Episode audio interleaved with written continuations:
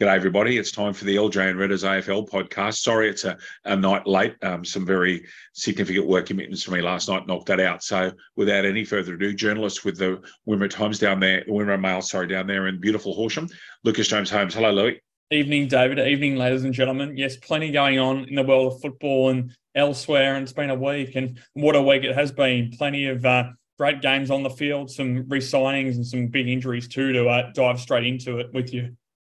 Yes, they have been. Okay, results from um, last last round of football, and there were some phenomenal games of football. And Lucas Holmes, can I just say this? Very proud for the first time in my life. I'm 55 years old. I picked the card last weekend. That makes t- that makes two of us, sir. I think you've done it before, though. I think you've done it before. I think I might have had one this year. Yes, I, I reckon you did. To be honest um, in a full round like this, but I've never done it, so I was quite pleased when I got the my ESPN results. Okay, West the and showing that Essendon are really struggling. The Western Bulldogs 13-12, the Western Bulldogs 7-7. In a ridiculous comeback that I have actually sat down and watched the comeback. Unbelievable. Richmond were gone and out of the eight. Forget the eight. Somehow they've kicked six goals in a the last quarter and beaten Hawthorn by a point 14 12, 15 5. Carlton over the West Coast by plenty, no surprise there, 21-14 to 10-9. And the, the money in the in the internal AFL journalists at the moment is that the West Coast Eagles are being described, Lucas, as we have on here, they're being described as a waffle team. Brisbane over Geelong in a do a tough get struggle at the Gabba. And I want to come back to this because I want to ask Lucas Holmes, can anyone beat Brisbane at the Gabba in the finals? Brisbane 9-10, Geelong 7-11. Sydney, not really surprised for Fremantle in a downward spiral. Sydney keeping their fate hopes alive, 16 9 12 4 in a competitive performance. And Lance Franklin had a day out, which is great to see for them. In a completely phenomenal game of football, Collingwood 13 7, Port Adelaide 12 11. And we will go to that first when we do our drill downs. Lucas will be very happy to give us a, a feed, a, a, a feed there. The Giants keep on keeping on. They belted the Suns 15 13, 6 9 9. Again, watched a lot of this game. The Suns were at about in the first quarter, and then the Giants just put the foot down. Brilliant performance. Adelaide came home like a wet sail against Melbourne, and Melbourne hung on 14 13 to 13 15, and a very major uh, pickup for them is not playing again this weekend. We'll discuss that. And then somehow St Kilda, who are who are not playing good football, North Melbourne were all over them like a cheap suit, and the Saints came home and beat them 9 15, 9 7. Not impressive, but the only impressive about that is they won four points.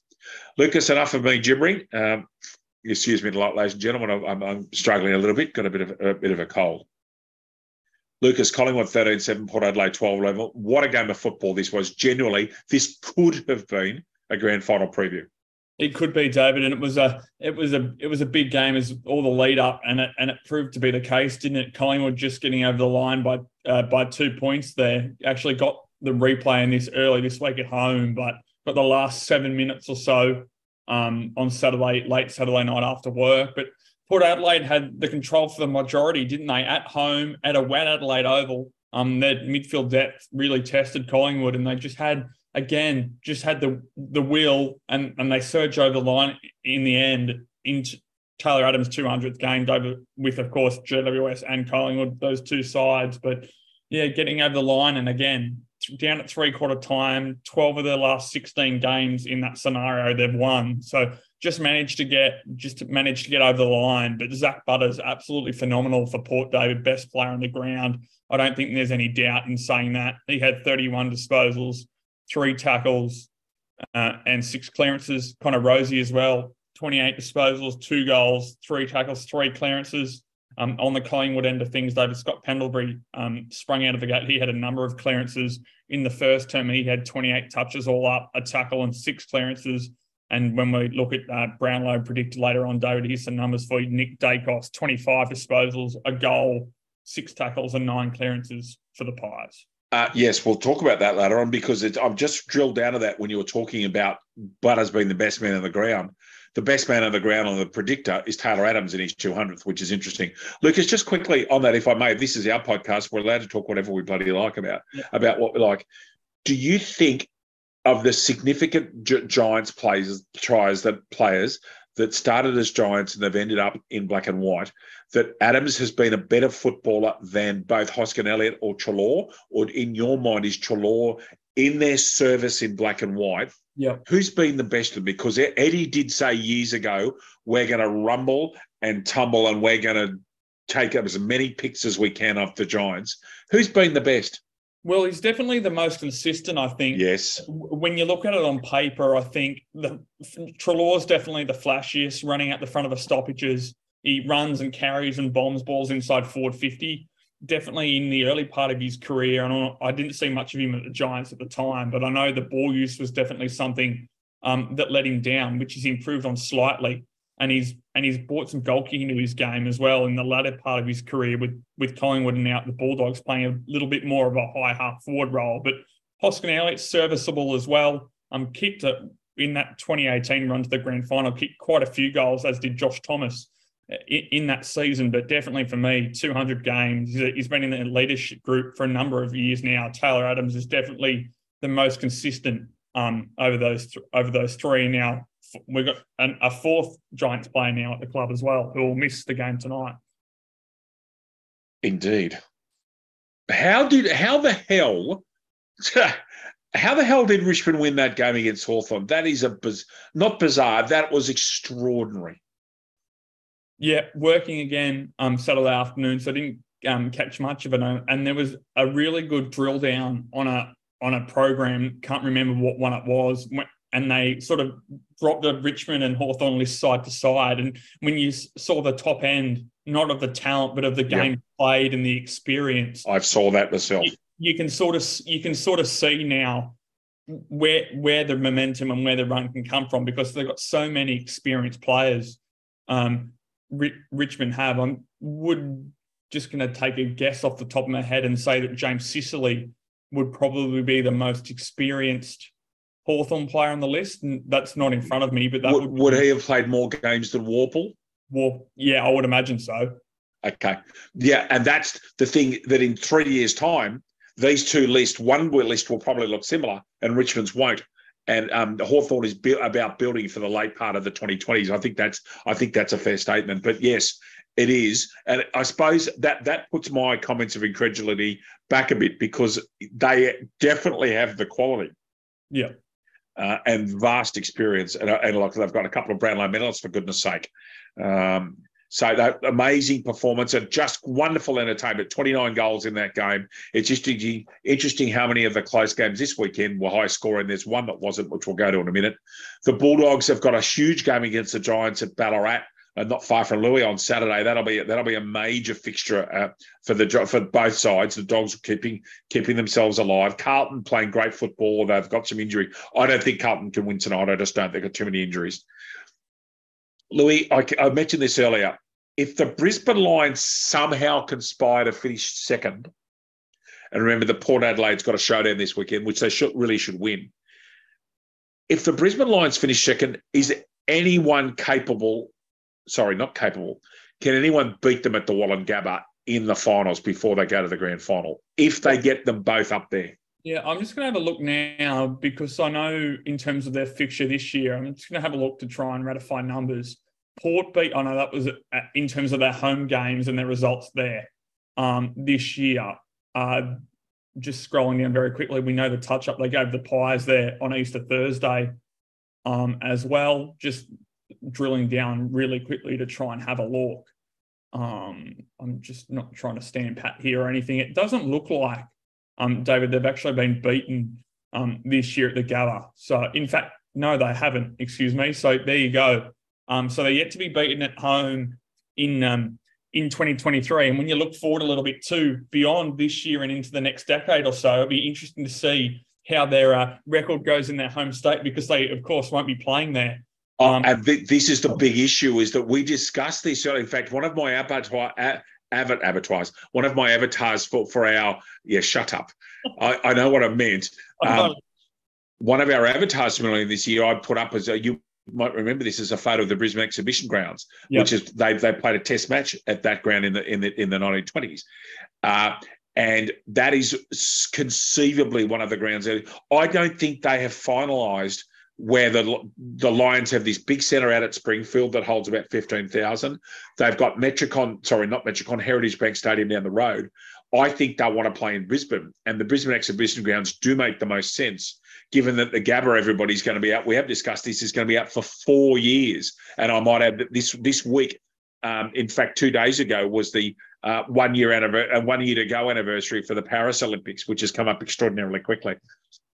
So yes, you're right. They're not the next time they'll be at the Gabba after that. It won't even look. It'll just be. It'll be knocked down. It's being rebuilt. So amazing. Um, I I do not think that Melbourne and Port Adelaide want to go anywhere near, near the Gabba.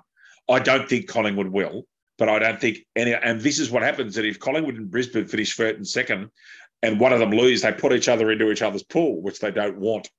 Um, Brisbane very good. Uh, Geelong serviceable, to be fair. Sydney going okay of late. When Buddy's up and about, that makes a big difference to them. Uh, the Giants very good.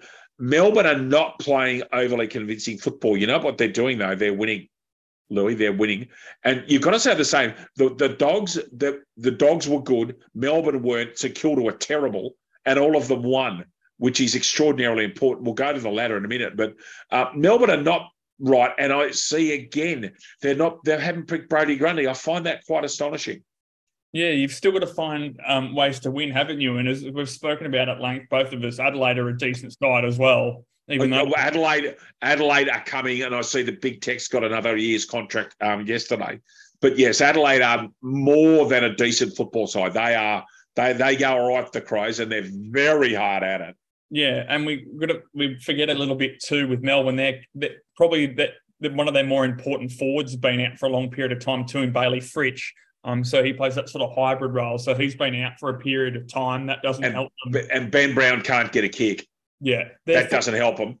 Their, their their forward line's really been their their struggle all year when it comes to efficiency. We've we've seen in what three or four games at least they've uh, they've kicked not not very straight of straight straight at all, and it's almost cost them games. So that's been an issue for them. Um, when Fritsch comes back, I think that may have ruled him out uh, at that stage for the majority of the regular season. So he'll he'll be back come finals. Um, Adelaide came hard, didn't they? Him.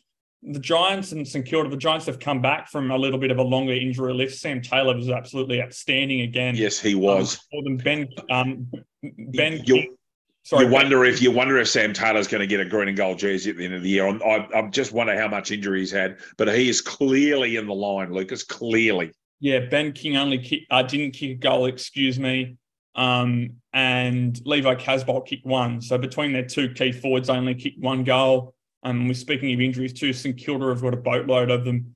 Um, they struggled, didn't they, at the stage? North um, really handed it to them early, and the, but the Saints ground out a, a messy win there in the last game on the Sunday afternoon. But as we said, more or less off the top of this, you've you've still got to find a way to win games, and they've done that, haven't they? Yes, they have. Um, I think there's only 12 sides that can make the eight, and 12 and 11 are struggling. In order, if the finals are played tonight, this weekend, it would be, and remember, and I'm going to give you the scenario as to how I think would have worked. Lucas will correct me if I'm wrong, because he does that. Collingwood and Melbourne would play a Thursday night final at the MCG. Oh my goodness me. The next night would be Port Adelaide and Brisbane. Then I would read that Melbourne would play, sorry, the Western Bulldogs would play Geelong in a daytime game, probably at Marvel. Yeah. That would mean that St Kilda and GWS would have to play at the MCG because they won't be able to play back to back finals because both of them are co tenants. That is actually quite an interesting one there, Louis. Is that the way you'd read it? Is that the dogs finishing, if if they finish as they are now, that the dogs would get their final at Marvel, or would they move St Kilda and GWS there for a smaller crowd? Yeah, I'm not sure how it worked in terms of the structure, in terms of if you'd have two yeah. games on the Saturday or a game on the Saturday and and then a game on the Sunday. Um, I'd have to go back and have a look to see what they've done in the past. But yeah, you would think it would be a daytime game on the Saturday and a not and an evening game for television. Uh, yes, you would. I suppose that's a very good point. Remember that whoever, just say St Kilda and GWS got Saturday afternoon, which means they can play both finals at Docklands if they wanted to, because the Giants going to sell out, are going to sell out Docklands. That would give them a six day break going against a team that's had an eight day break. Yeah. Because they would be playing one of the losing finalists who played Thursday and Friday night. I think they didn't play any finals on Sunday. I don't think they did. Don't quote me on it. I reckon it's Saturday afternoon football, yeah, then Saturday night footy. Um, yeah, we'll have a look at that. But anyway, that that's the way it looks. And the teams outside, Carlton are menacing. They're 38, as are Richmond. Carlton's percentage is very good. Richmond's is not good. Essendon almost gone. Sydney's just got to win everything. And the, remember, the Swans and the Giants have got a derby coming up too soon, which will be epic. Forget the rest of them. Um, Louis, do you think the eight will change from what it looks like? The, the, and I actually shouldn't ask that because everybody, the bottom four can move around as you were. Theoretically, Richmond, Richmond and Carlton could be fifth and sixth at the end of this weekend. Yeah, and just to answer you, uh, our query from before in terms of week one of finals, Thursday, Friday, and two games on the Saturday. So. It was. I am right. Yeah, the reason they do that is to give them a seven-day break, and remember, yeah, that, yeah, yeah, and the Brisbane wouldn't would have to travel as are, as would the Giants, although it's only a hop step to jump to Melbourne.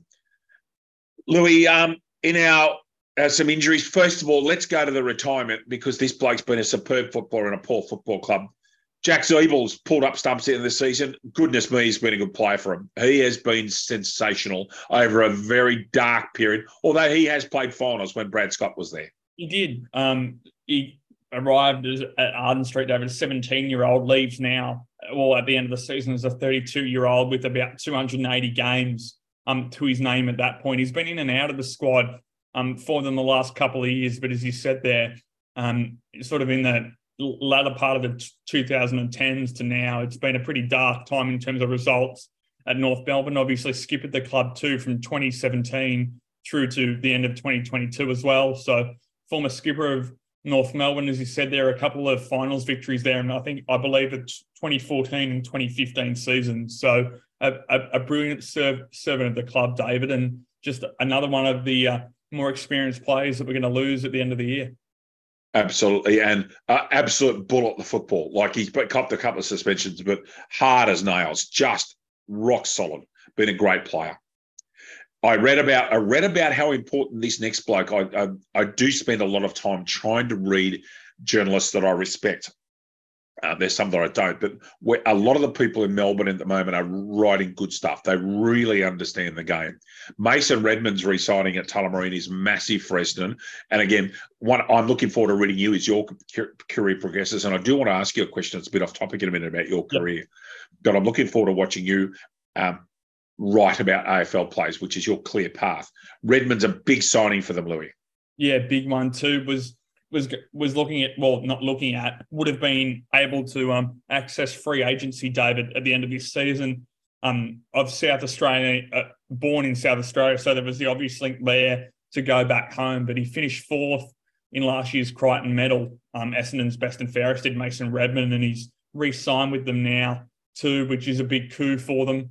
Um, he, he, he said, I'm not can't exactly remember the interview, but the, the change to Brad the change to Brad Scott over the preseasons kept him at the club. He said he would have left um, last year. He would have left if the change wasn't made in terms of culture and things like that, which is a bit of a um, bit of a hack there at Ben Rutten potentially, but nonetheless. Oh, oh and, and, a, and a dysfunctional football club. Yeah, Essendon's got, problems weren't just. I don't think Ben Rutten was their biggest problem. Oh, I think I, Ben. I reckon Ben Rutten will surface again. Ben Rutten's a decent sort of a guy. He's gone back to Richmond. He's he's an assistant coach there, but we all know the issues they had at a board level. We remember they had a they had a newly appointed uh, chairman or president for less than a day, didn't they? In the end.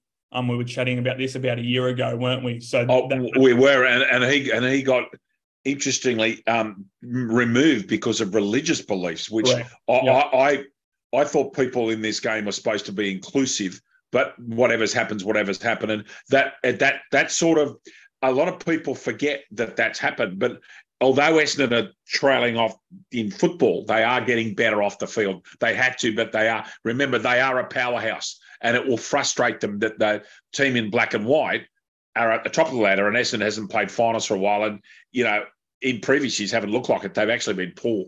Yeah, but on the field back to Redman South, it's a big one. A five-year extension, David, till at least the end of 2028.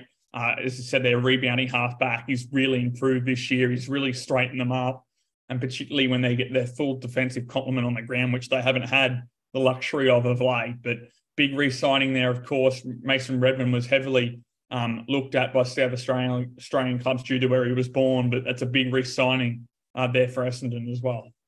Yes, if you gave me a choice at living at Port Adelaide or living at um, at Keilor Park or Essendon, I know where I'd choose, and it wouldn't be Northwest Melbourne.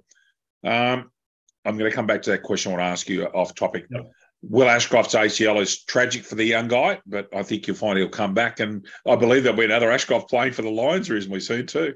Yeah, he's he, underage. His brother, um, yes, Levi, Le, Levi, Levi Ashcroft, yeah, his name. Yeah, played Vic Metro in um in the under 18 national championships, which I was able to get a few games of um, in the last couple of weeks. But yeah, so Levi's on the up and will be in the AFL in the next couple of years. But yeah, unfortunately for Will, would have been a shoe in, may still be um, for the uh, rising star. Maybe Harry Sheezel gets a little bit of more of a look in now. Well, Sheezel might do a rare thing and get rising star and club B and F in his first year. Yep, that that's a possibility. Yeah, but the big one there, of course, Ashcroft. It, came off sort of late in that in that fourth quarter with a knee injury. Came out in the next few days that he has unfortunately ruptured his ACL. Of course, 19 year old first year player, really um, taken the league by storm as well. But really with Brisbane and going through there with Jasper Fletcher too has made an impact. So they've definitely got some young depth. Um, the Lions, and they've come out and said that they'll be able to cover it, which they will but he's just such an impact player, isn't he? Oh, absolutely. Um, other injuries: Howard Walsh, Rankine, Ridley Murray. Rankine, luckily for I'm if Adelaide lose this weekend, they may put Rankine in cotton wool because he's got a three to four week string, and, and if they can't make it, I reckon they'll get him right for next year. Um, I know that Fremantle's done that with Darcy. Do you think, and Nathaniel Fyfe, do you think that they'll do that with Rankine? Yeah, interesting. He's such a spark for them. We we saw him particularly early in the year um, really take off his pressure around the contest and his and his stoppage work as well inside the forward fifty is a big one for him. Um, potentially um, with a soft tissue injury as well. We all know how they can linger and things like that if you can't if you don't get back. Um, you don't give the, the time, excuse me, it deserves. So if they if they're not if they're not in finals contention, you'd probably think that would be the way, considering how much money and the contract they've invested into him, um, moving him from the Gold Coast. Another big one there for Adelaide is is is um, Nick Murray, um, key young key defender, also ruptured his ACL unfortunately, so he'll miss obviously the rest of this year and a large chunk you would think of 2024 as well. And it's interesting. You'll remember that when you were much younger, I reckon this is a, before I'd actually met you that veterans were opting for the Lars surgery, the highest profile of which was Nick Malceski. And the Lars surgery got them back playing more quickly from an ACL. That seems to have disappeared now, and it's always a 12 month reconstruct. It's almost a 12 month. Even in the NFL, they're, they're 10, 11 months, and they get that, and they've got the best medical facilities on earth. But um, it's inter- it is an interesting one. Louis, I wanted to ask you a question, if I may, off topic, in relation to your career. Yep. Very interesting announcements earlier this week, which I tagged you on, on my. I'm not sure if you read it on Facebook. Yeah, I saw. Yep. Um, I, this is relevant, everybody, because A, first of all, it's our podcast, and B, it goes a lot to the fact of how hard this young man's worked. Lucas did a bizarre degree. No other way did his degree was in the middle of COVID, and he did six months of a degree of a three-year degree actually in Bathurst at Australia's most famous communications degree. And that journalism degree is being scrapped by Charles Sturt University. As someone whose father worked at that particular university, as someone that's lived in both Bathurst and Orange, I cannot believe that decision.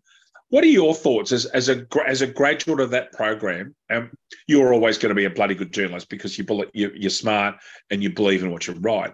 But do you your thoughts? Yeah, it, it's interesting. They came out. I think I believe it was about in well, it was in 2020, saying they were going to restructure a, a number of courses, and the way that the media and particular journalism's evolved in the last couple of years. A large portion, if not everything's now online. I know where I where I'm rolling with the Mail Times down here in Horsham at the moment. We print three times a week. Everything everything goes out out online and we print, as I said there, on a Monday, a Wednesday, and a Friday. So it's not a daily, it's a try weekly, but we know the way it's rolling at the moment. Social media is a large portion of it as well. So everyone can go out there and give their own opinion. But the way that it's held in, in such high regard, when a, a, number of not just print journalists, but broadcast journalists have, have gone through that program. Um, Hamish Macdonald's probably the um, more high profile one in recent years of, AB, of um, ABC. I believe he's now at Channel 10 um, uh, oh yes, Andrew Denton. Yep, as well. Amanda Keller is a Charles Sturt University Bathurst graduate. Yeah, so a bit before my time, but yeah, Macdonald's probably the probably the bigger, more high profile name of that sort of the new of the newer uh, generation. But yeah, it's a shame. Um, and we were chatting amongst ourselves of the sort of the cohort that I went through, the five or six of us. I'm um, saying how sort of how lucky we were and how we got through in time. By the looks of it, they're going into more of a, a generalized degree.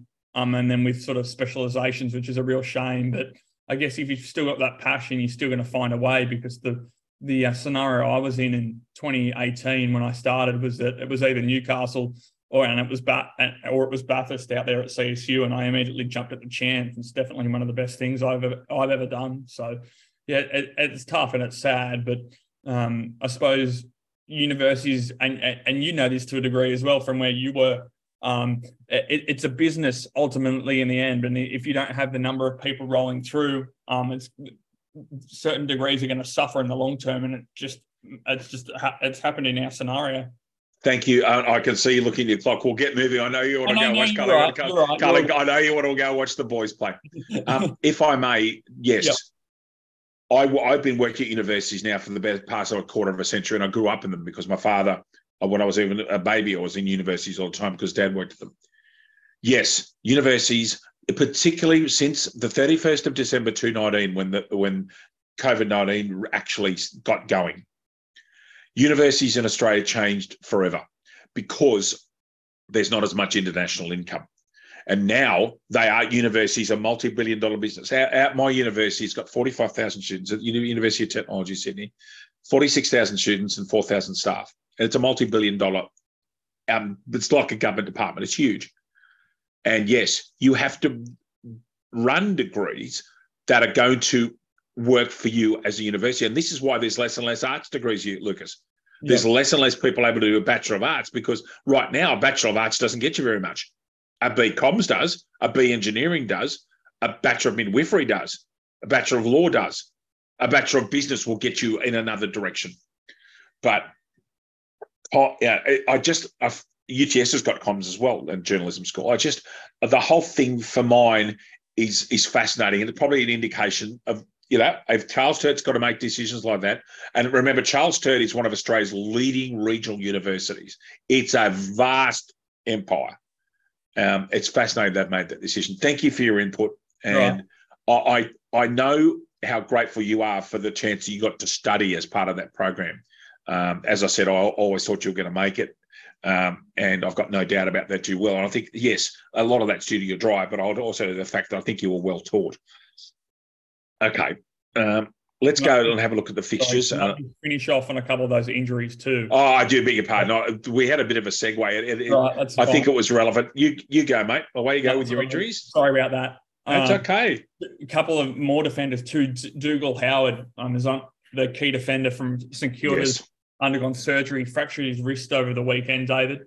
Um, so that's a big one um, for St Kilda. That'll see him out of the side for a, a substantial period of time, you would imagine um that so it's yeah fractured left scaphoid scaphoid um and scaphoids are not good they take an eternity to heal yeah so you'd imagine that would hit that would be him um for the majority of the season gone um just going through the couple of others um that I've got on my list here and Sam Walsh is one of those key injuries for Carlton that didn't get up um for tonight's game David he'll miss the next couple of weeks with a hamstring um we touched on uh, Izak Rankine. We ta- we touched on Nick Murray. Um, the other one of defender fame too is um is Jordan Ridley. I nearly said Calvin Ridley. Um, that's a whole diff- that's a whole different kettle of fish. But it's um, it is as Jordan Ridley. He'll miss the next four to six weeks with a quad injury, David. So speaking about Essendon's defence before, that's one of them. that goes down, does that mean Kyle Langford will slot back into defence? We never know, but he's played extremely well, as I've said, at length in the forward line this year. Uh, that's a serious quad injury too. That's big boys. That's a big injury of that, that many weeks. Okay. Um, well, there are some teams that have lobbed this evening, but we'll go through our, our um, and then Lucas will have his run through.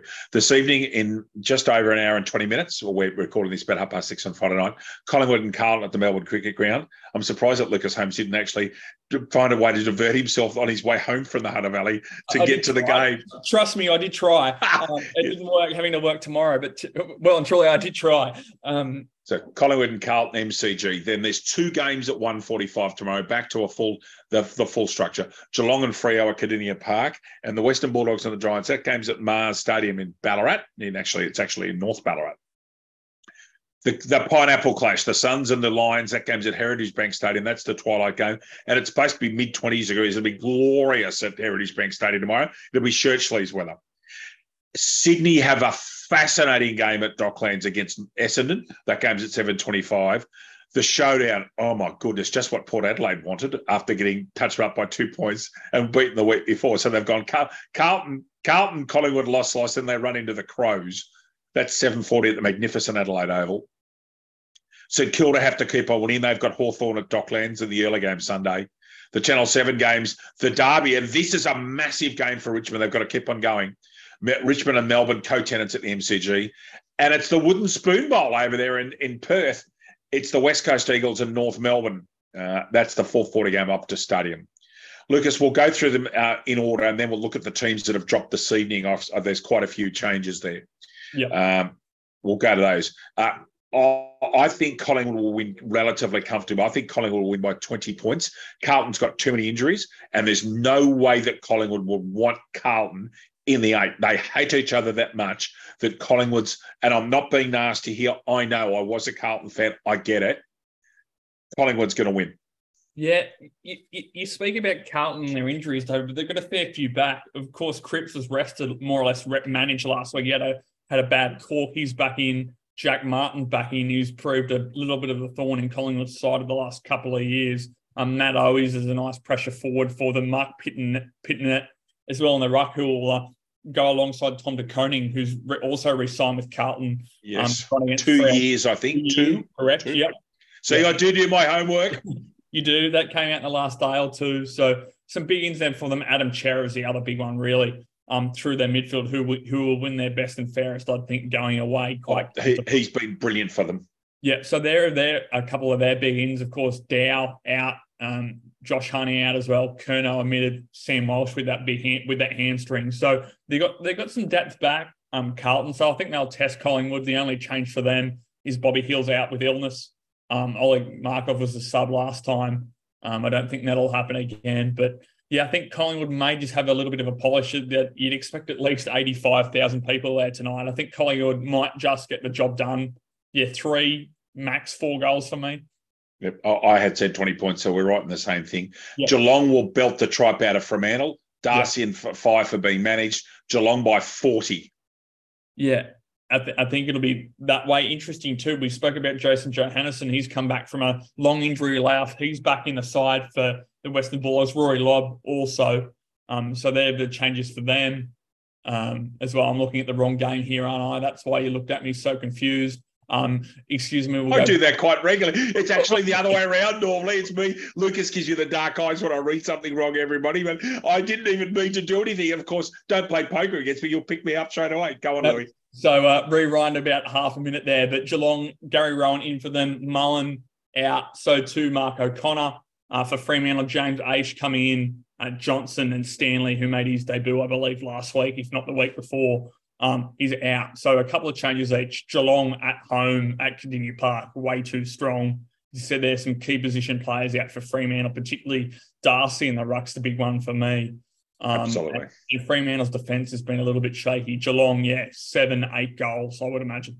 And Geelong's and Fremantle's coaches in the hot seat too. Don't you worry about that.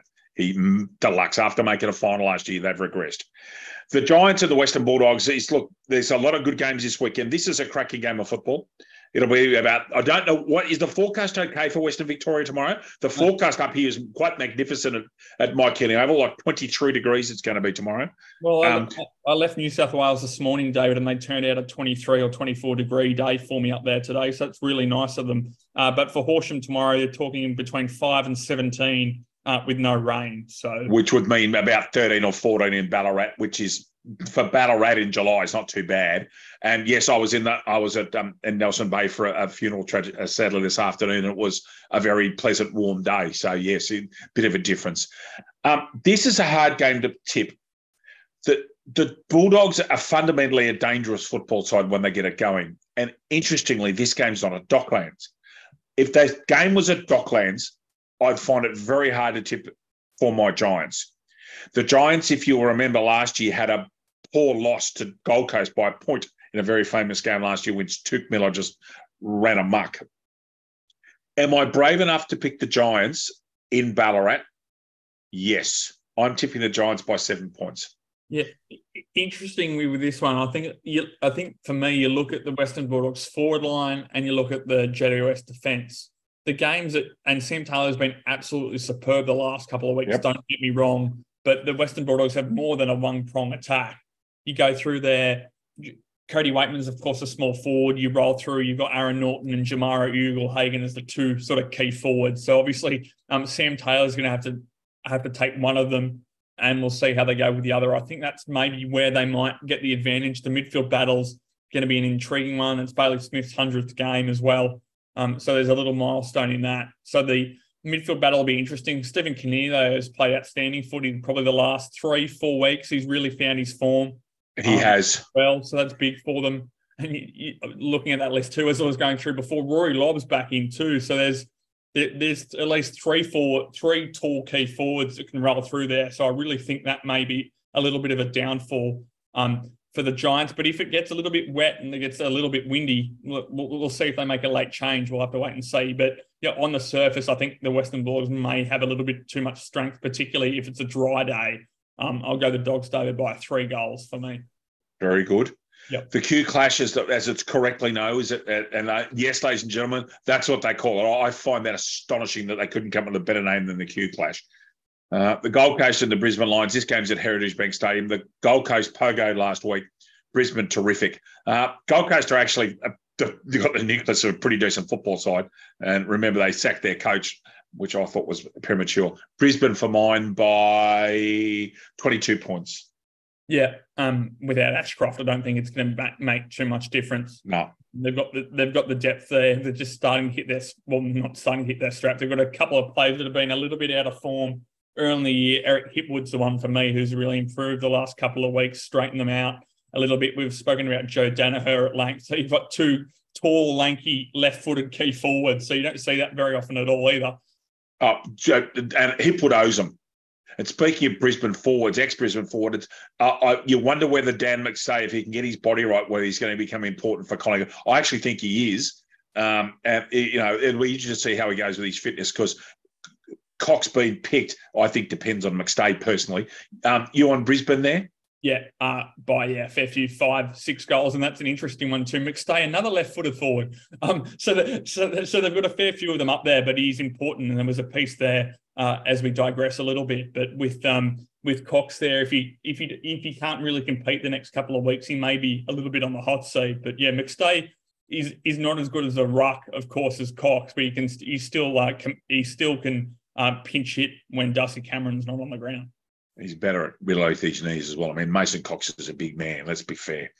Essendon and Sydney is a really intriguing fixture. The team's going different directions. Essendon struggling, and I don't think will make the eight. Sydney just holding on. And remember, not too far away, they've got a massive derby against the Giants at Sydney Olympic Park.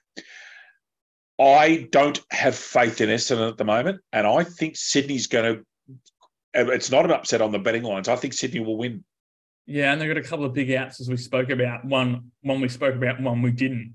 Uh, so for Essendon, for the sides initially, Jye Menzie comes in. We spoke about Jordan Ridley. Jake Stringer's the other one with a foot injury. So there's really a dynamic play for them not there. Jake Stringer has been pogoed in the press this week. Uh, mate, it, Lucas, please tell me if I'm being out of line. Jake Stringer does not look to have an AFL level of fitness right now. And, he, and I don't often agree with Kane Cornes, to be quite frank, but in this case, I think he's got a point. Yeah, and, and it's been that way. If it was not, I think it, if it wasn't 22 into 23, it was definitely 21 into 22 when he came in uh, in those first couple of rounds and didn't look in the best of shapes. But then he had, I'm not sure it was either then last year um, or this year early, he came in and sort of had a really solid start to the year. Um, back to sort of 2016 fame for him when he won a flag with the Bulldogs. But yeah, he has been in and out, and his fitness hasn't been up to standard. Um, that and that's not coming from me. That's obviously coming from other people around the league. But that's big for them. Uh, for Sydney, they're only uh, out at the moment is Ryan Clarke, who was the sub in round 19.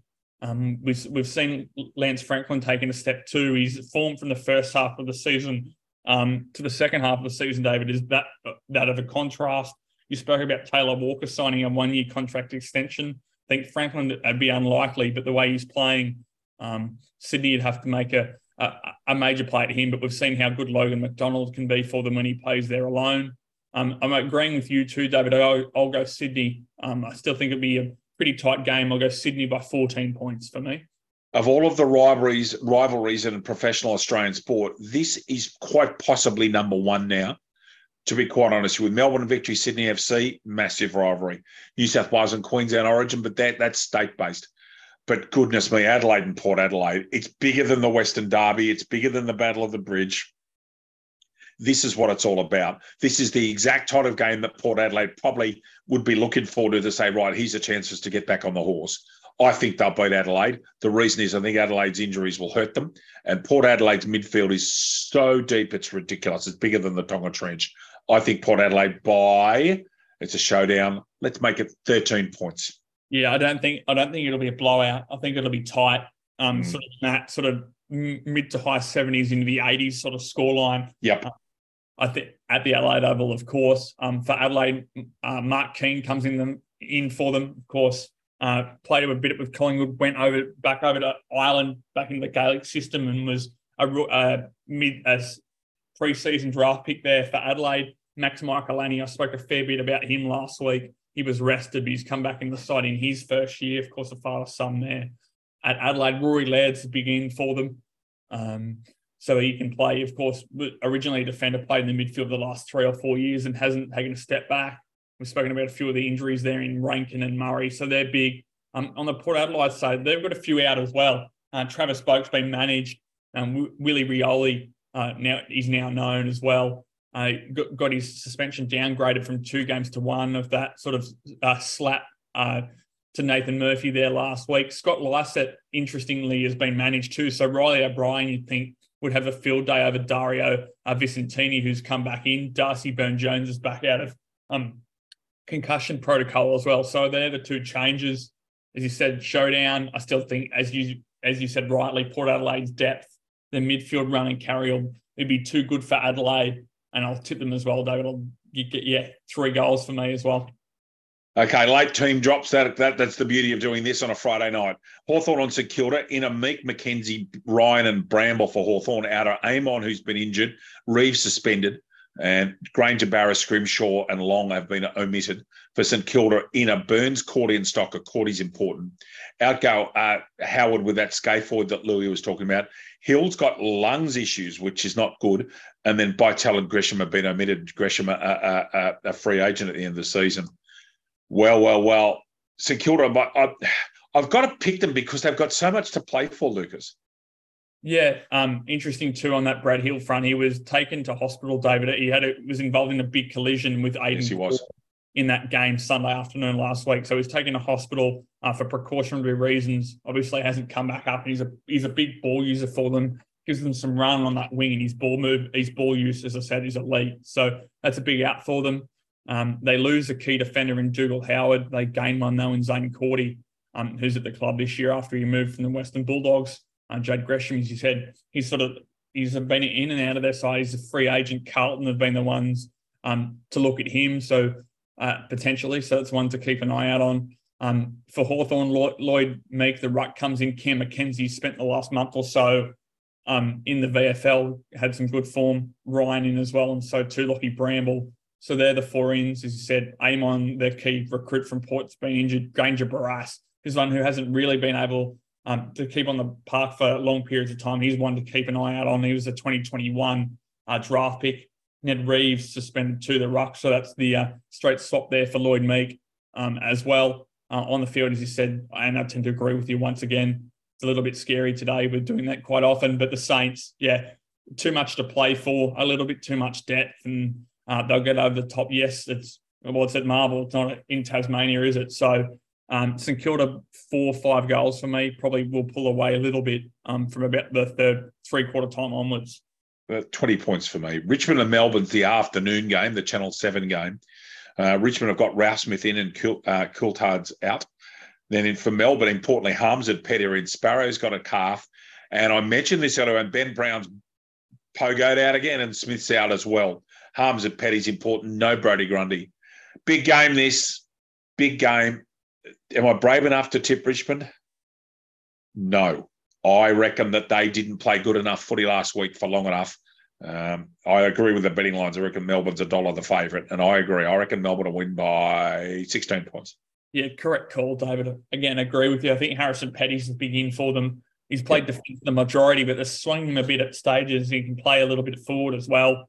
And James Harmes gives them some um, some physicality on the inside of the contest. You spoke about the outs as well. The lone change for Richmond, Hugo Ralphsmith in uh, Coulthard out. So that's the one change. And yeah, again, Melbourne depth too strong. The ruck battle will be interesting.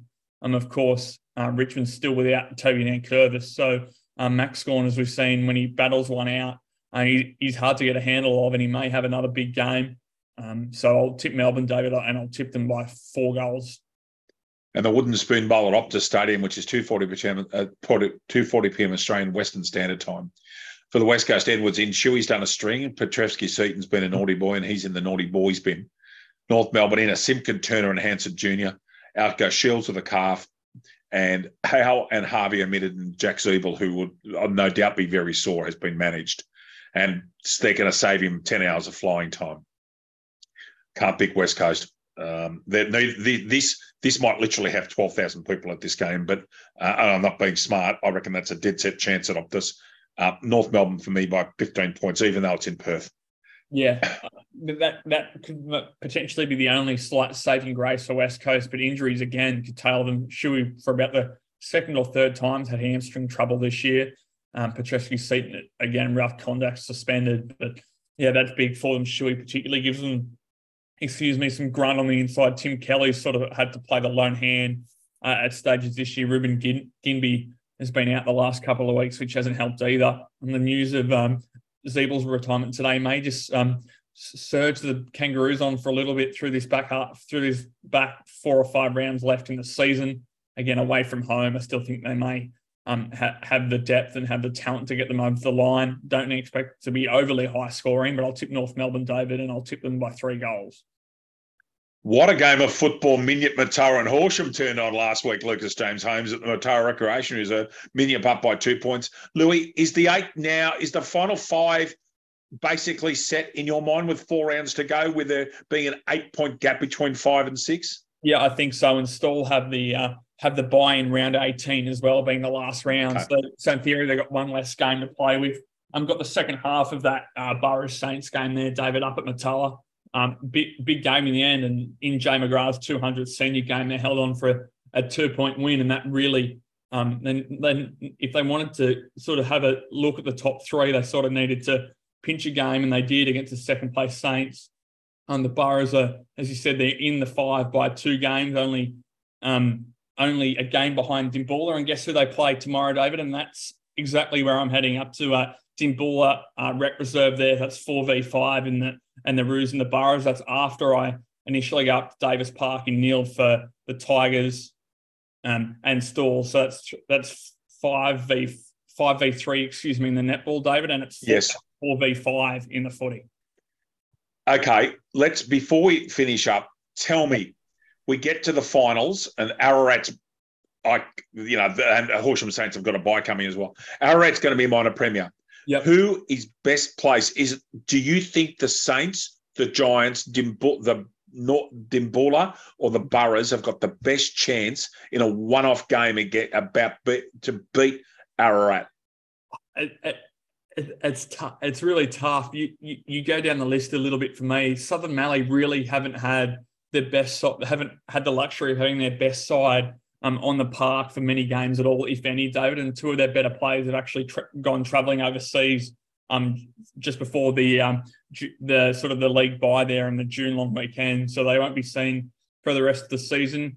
It was that it was that way last year, David. Ararat finished on top, and the bar and Minyip Murtoa got them in the grand final. Um, they're just going into form a little bit.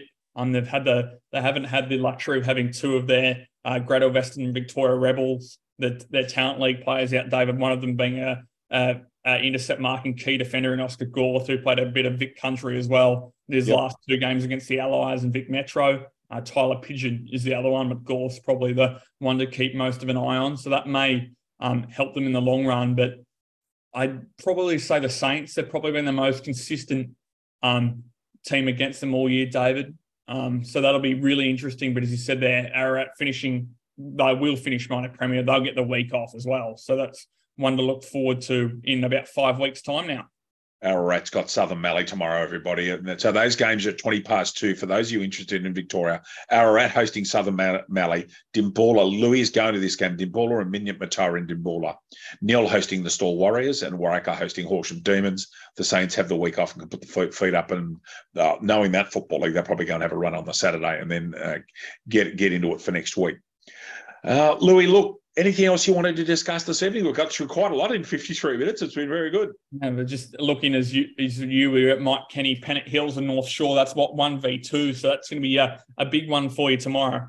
Uh, oh yeah, look. Quite frankly, I actually tipped in a preseason thing in a preseason uh, podcast with the chief Sam Zickman. I tipped North Shore to win the whole thing, and they have been outstanding. And Jake Veal's an in, an in for North Shore, so he's been playing for the Swans most of the year, so that helps. Uh, a little bit. Just a little bit. Yeah, uh, Mike Kenny Oval tomorrow. Uh, women's game first at twelve forty, then the men's at two forty. Different grounds here at that wonderful complex at Pennant Hills. Louis, enjoy your football this week. Thank you so much for your time. It's great to uh, great as catch up with you, although it's a night late and it's good to have you. Uh, well done for, for, being up here, and it's great to great to see you back home. And go and enjoy Carlton Collingwood. I shall do, David. You too enjoy your weekend of footy because both, both games, there, the the men's and the women's games, will be two pretty good games of footy as well. So enjoy that. Yeah, they will be. On behalf of Lucas Holmes, this is David Redden. You all take care. Enjoy your football. Bye bye.